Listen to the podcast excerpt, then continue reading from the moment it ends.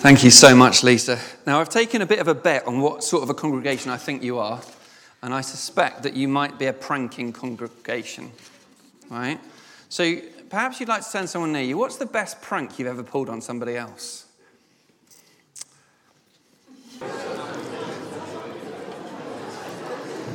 Isn't it fascinating? Not one of you sat there and went, What's a prank? I only ever do goodness to my neighbors. Not one of you.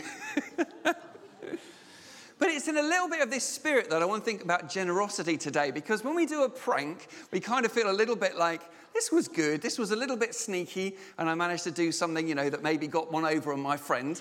But kind of generosity can easily be that same sort of fun in the opposite direction. We've had so much fun over the years at times when you leave money through somebody's door and then you sneak away thinking they'll never know. And there's such wonderfulness in being able to show that generosity to people, even perhaps without them knowing.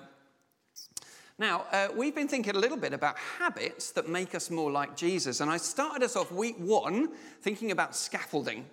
Now, if I phoned up a scaffolding company tomorrow and said, send me some scaffolding, you know what they'd ask me first, wouldn't they? They'd say, well, what are you trying to build? Because that's the important thing. What are you trying to build? And each of these habits helps us to think what's that? What's that bigger picture that we're, we're about? And for each of us, my hope is that the scaffolding helps us to know Jesus better, to encounter him more, and to do good in the lives of other people. So that's what we hope the kind of building we're trying to see built in our lives is. And each of the habits is helping us on the way. So here are some of the ones we looked at. We started off by thinking about prayer. And uh, my wife kicked that off for us a little while ago with different rhythms of prayer. How do you bring prayer into your daily life? Both small times and big times of prayer. How to hear God in the midst of it. Next, I helped us to think about accountability. What would it mean to invite people in and say, Will you help me? I'm trying to get rid of this sin in my life, or I'm trying to put this really good practice in my life. Will you ask me regularly, how am I doing with it? Help me to be accountable uh, for those things that I'm trying to see happen. Next, uh, David Mumby helped us to think about scripture and an awareness of its context. He challenged us to allow God's word to be the thing that grounds us, the truth that cuts through all other messages. And then last week, Sarah helped us to think about solitude, having time alone time away from people, time where the volume's turned down on everything else, and we get to just hear God in those still moments. Now, the challenge is when you look at this list, you might be thinking, well, one a week, that's quite a lot, isn't it? And you can feel a bit overwhelmed and think, have I had enough time to embed any of this in my life? And that's where my hope is that life groups are looking at these and being helpful that some of you I know are looking at them individually and have asked me to send you some material, which I can do to help us with that. This is, of course, not just a job for this term, but this forming needs to happen on an ongoing basis. So I hope you're finding it helpful. Today, then, we are thinking about generosity. And what is it and what's it about? So, just a sort of rough definition to help us out generosity is giving when we don't have to. So, it could be your time, your energy, your uh, effort, could be all sorts of things, but it's when we don't have to. So, for example, I'm not generous when I pay my gas bill. I never think, oh, I'll send you an extra tenner. I don't think in that way, right? But generosity is that kind of extra that we do. It's a choice. I remember hearing about a church, I think it was in Africa, where they said to everyone, Get out your wallet, pass it to your neighbor, and we're going to send the collection plate round. And you're going to give from your neighbor's wallet. Now, at worst, I think that would be stealing, and at best, probably manipulation. We give as choice. We also give having to think about what do we actually give to.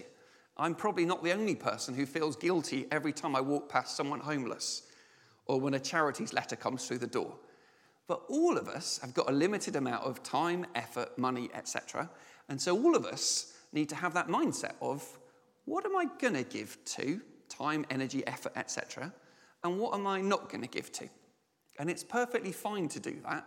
And I think there's a bit of a freedom in it. When you've decided what to give to, that means when you get asked for something else, you can then think, well, am I called to give to that or not? And that's completely fine. I imagine that you have experienced generosity in your life from other people. Quite regularly, probably. Things that God has done for you and things that He's done for you through other people. But there's a few different things that I wanted to pick out, particularly from today. First of all, pick and mix. I'm one of those people who hates it when you turn up to the pick and mix and it's by weight. I always think that's such a cheat. But when you turn up and it's by size of cup, you know that you're on a winner. And I don't know about you, but I sometimes watch the other people, and sometimes I think you're such a novice at this. Like everyone knows, well, they should know, how do you fill the cup? Like you want to put some heavy stuff in there, you give it a shake and get it to come down, you probably pack it at least a couple of times. And when they've got like a domed lid, you can get more in, but you just shove it through the top. And that sort of works. And it's almost a paraphrase of Luke 6 when we read about how God pours out his blessings on us and it overflows. And it uses the kind of phrase of, it would be like scooping up your jumper and saying, well, the cup's full, but I'm still going to keep going. And that's the way that God is generous to us. He doesn't hold anything back. I've been mulling and thinking about Jesus' generosity this week. And thinking of all that Jesus brought his love, his forgiveness, he was going to give his life. He was going to bring all of that. And I was thinking, imagine if I was walking along with a present for somebody, but they kept punching me in the ribs. And every now and then they'd give me a slap or they'd spit on me. And by the end of it, I'd think, I don't want to give you this present. I don't feel like I want to do that. I'd much rather turn around and take it home again. But Jesus has all that suffering he goes through in his life, but still is generous with us. And there's something amazing about that, that God's goodness is overwhelming. And because He is generous first, we know that we too can be generous. We have that kind of overflow of when we've received from Him, we can then give out to other people. So that's the first thing we might learn from the Bible that God is generous and generosity begins with Him. The second thing I think that will help us is this little verse No servant can have two masters, for either he will hate one and love the other, or else he'll hold on to one and despise the other. And this is Jesus talking about money and God. It's not possible to love both because they each pull us in different directions. This week I've been whinging at Rachel quite a lot. And I remember saying a few things midweek that were less than encouraging. And then said, but that was a bit fleshy of me, wasn't it? That's like my fleshy side coming out. That's the bit that isn't sorted out by Jesus yet, which is coming out. And it's okay to name that stuff and say, I'm not completely finished. I haven't been, a, you know, I'm still a work in progress. And I think when it comes to this issue of God and money, often we need to remind ourselves what's the bit of us that isn't yet sorted out by God that wants to have its own way in this tussle between being generous and not being generous. I'm tempted to be generous to myself. Perhaps you feel the same. To build bigger barns. But when I'm generous, it reminds me that I'm not an orphan, that God loves me and provides for me, and I don't need bigger and bigger barns so that the future will be okay. Actually, that's a lie that I can believe, and it means that I'm less generous. It's one of the things that I want to steer away from, to remember that generosity helps me remember money is not my king, but God is. And when I give it away, it has less of a pull on my heart. From our two passages today, we looked at Chronicles and we looked at Philippians.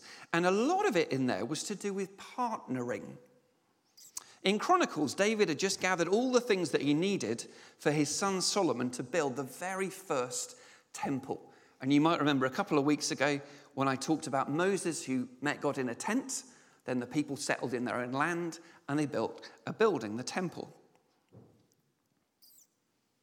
And so David personally gives in abundance.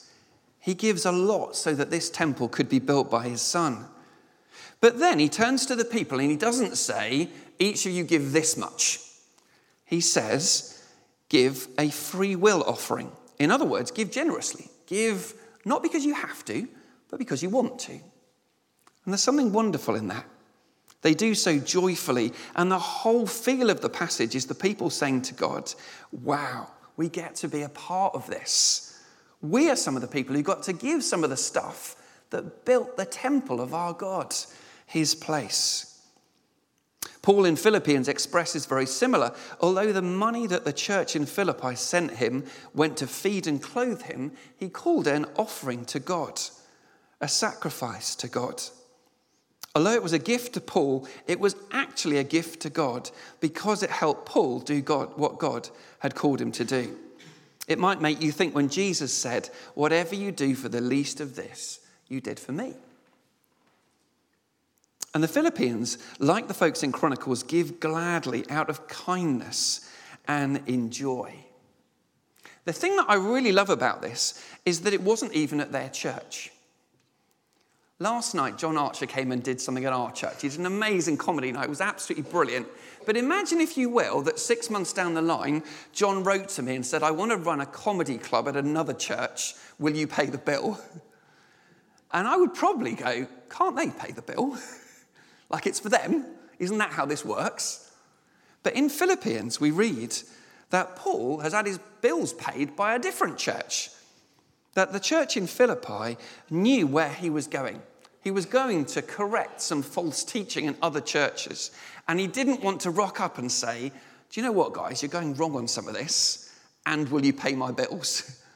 So instead, they do him a massive favor and they pay his bills so he can go to this next church and say, without any strings attached, You're making a mess of it. You need to come back to the gospel again. We do quite similar with our mission partners, don't we?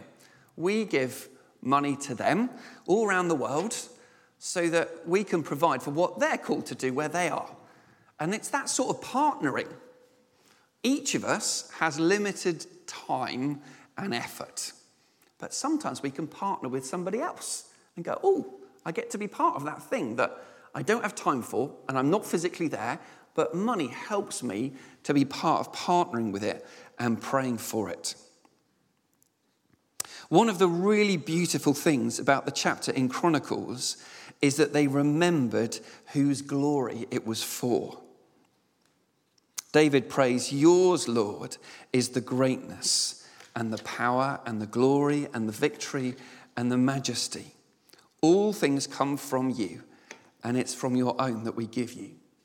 He remembered, they remembered that all they had came from God. A friend of mine's church needed new chairs. I don't know if you've ever gone through this thing at All Saints. Yeah, a few of you have gone through this thing, yeah. And so they looked at these chairs and they thought we could get cheap ones or nice ones. So we thought, well, let's get nice ones. Then they thought, why would anyone give for these chairs? I know what we'll do. We'll put plaques on the back. Yeah?